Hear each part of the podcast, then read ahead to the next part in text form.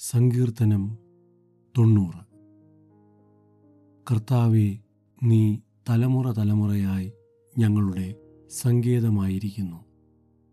പർവതങ്ങൾ ഉണ്ടായതിനും നീ ഭൂമിയെയും ഭൂമണ്ഡലത്തെയും നിർമ്മിച്ചതിനും മുമ്പേ നീ അനാദിയായും ശാശ്വതമായും ദൈവമാകുന്നു. നീ മർത്യനെ പൊടിയിലേക്ക് മടങ്ങിച്ചേരുമാറാക്കുന്നു. മനുഷ്യപുത്രന്മാരെ തിരികെ വരുവിൻ എന്നും അരുളി ചെയ്യുന്നു ആയിരം സംവത്സരം നിന്റെ ദൃഷ്ടിയിൽ ഇന്നലെ കഴിഞ്ഞുപോയ ദിവസം പോലെയും രാത്രിയിലെ ഒരു യാമം പോലെയും മാത്രം ഇരിക്കുന്നു.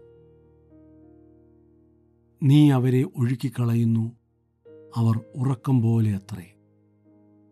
അവർ രാവിലെ മുളച്ചു വരുന്ന പുല്ലുപോലെയാകുന്നു അത് രാവിലെ തഴച്ചു വളരുന്നു. വൈകുന്നേരം അത് അരിഞ്ഞ് വാടിപ്പോകുന്നു. ഞങ്ങൾ നിന്റെ കോപത്താൽ ക്ഷയിച്ചും നിന്റെ ക്രോധത്താൽ ഭ്രമിച്ചും പോകുന്നു.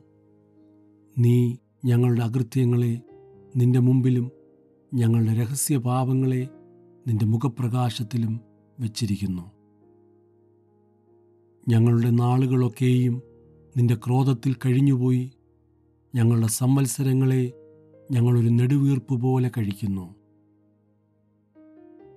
ഞങ്ങളുടെ ആയുഷ്കാലം എഴുപത് സംവത്സരം ഏറെയായാൽ എൺപത് സംവത്സരം.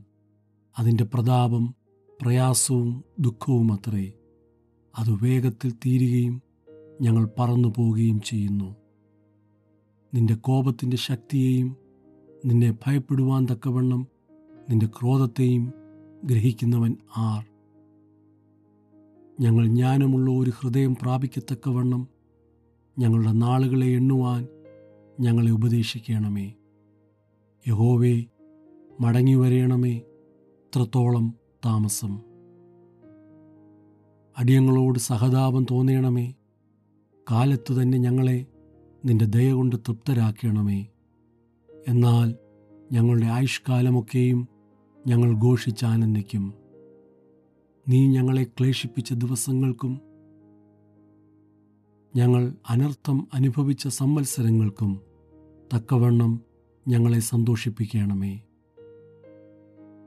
നിന്റെ ദാസന്മാർക്കും നിന്റെ പ്രവൃത്തിയും അവരുടെ മക്കൾക്ക് നിന്റെ മഹത്വവും വെളിപ്പെടുമാറാകട്ടെ.